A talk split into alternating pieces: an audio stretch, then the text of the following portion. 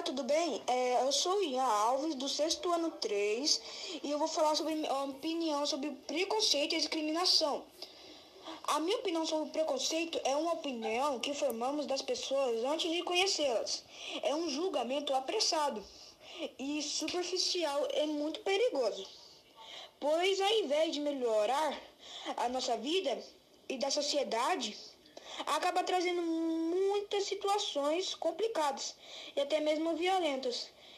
E a minha opinião sobre a discriminação é tipo uma pessoa preconceituosa e racista.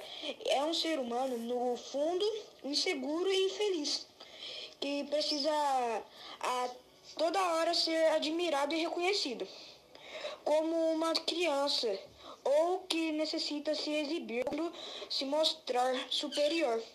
Como, por exemplo, ficar contando piadas sobre os negros, sobre os gays, sobre as mulheres, sobre os nordestinos.